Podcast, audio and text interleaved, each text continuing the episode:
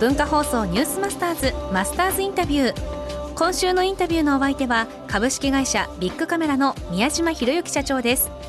ビッグカメラは今年6月東京豊島区に保育所を開園したほかソフトボールチームそして競歩の選手を擁する陸上部を持っています。さらにはビットコインの導入など宮島社長が行うさまざまな取り組みについて伺います。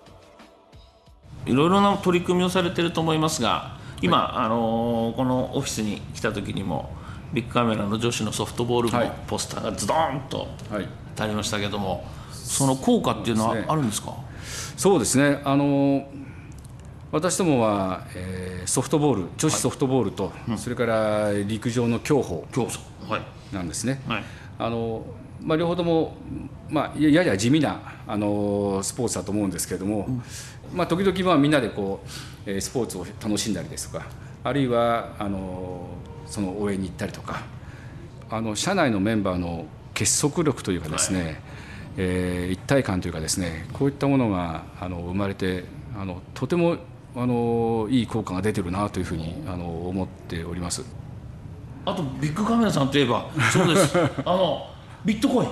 あそうですね、えー、ビットコイン。コインですよ、えーそうですね、利用されてる人多いんですか？そうですね。ビットコインあの利用されてる方はあの、はい、まだまだこれからですね。で支払い手段はもう本当に多岐にわたった方がいいと思っておりますので、はい。まあ、いろいろやっぱりこうお客様にとってあの便利なことをこういろいろこう目指していくとやっぱりそういうあの仮想通貨のようなものも対応していかなきゃいけないんではないかなというふうにはあの思っております。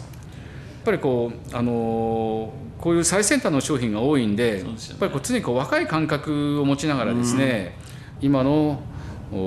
若い方の感覚というものを大事にしながら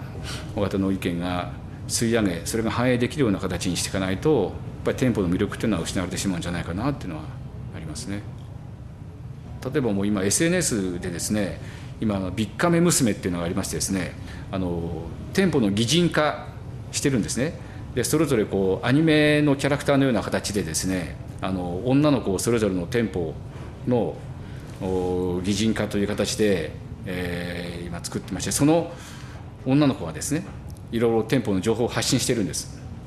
えー、池袋本店担とかっていう、はい、えー、その女の子がいろいろ情報発信してるんですけどもこのえー、フォロワーだけでも今25万人ぐらいいるんですね。ですからそういったあの店舗からの発信もただ店舗から担当者が発信しますよじゃなくてその女の子が発信することによって、え、興味を持っていただいたお客様はそれに対してまた返していただいたりですとか、え、その女の子のパネルがそれぞれのお店にあるんでそれを目当てにこう来ていただいたりですとかですね、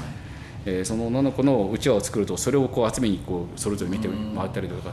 でもそういう感覚って残念ながらこう我々の感覚にはなかなかないところもあるんですね。ですからこう店舗のあの実店舗のあのあり方あるいは意味というものもいろんなこう形でこう変化をしていかなければならないのかなというふうに思います。お客さんご来店する目的が違ってきてるんですよね。扱う機器がいつもこうリニューアルされていく新しいものを扱っているということで若者のハートをガチッと掴んだその、えー、ビッカメ娘。これはもう写真撮っちゃったですか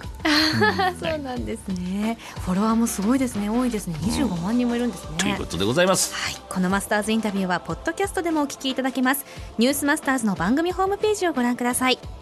最終日の明日は家電量販店業界の今後について伺います。マスターズインタビューでした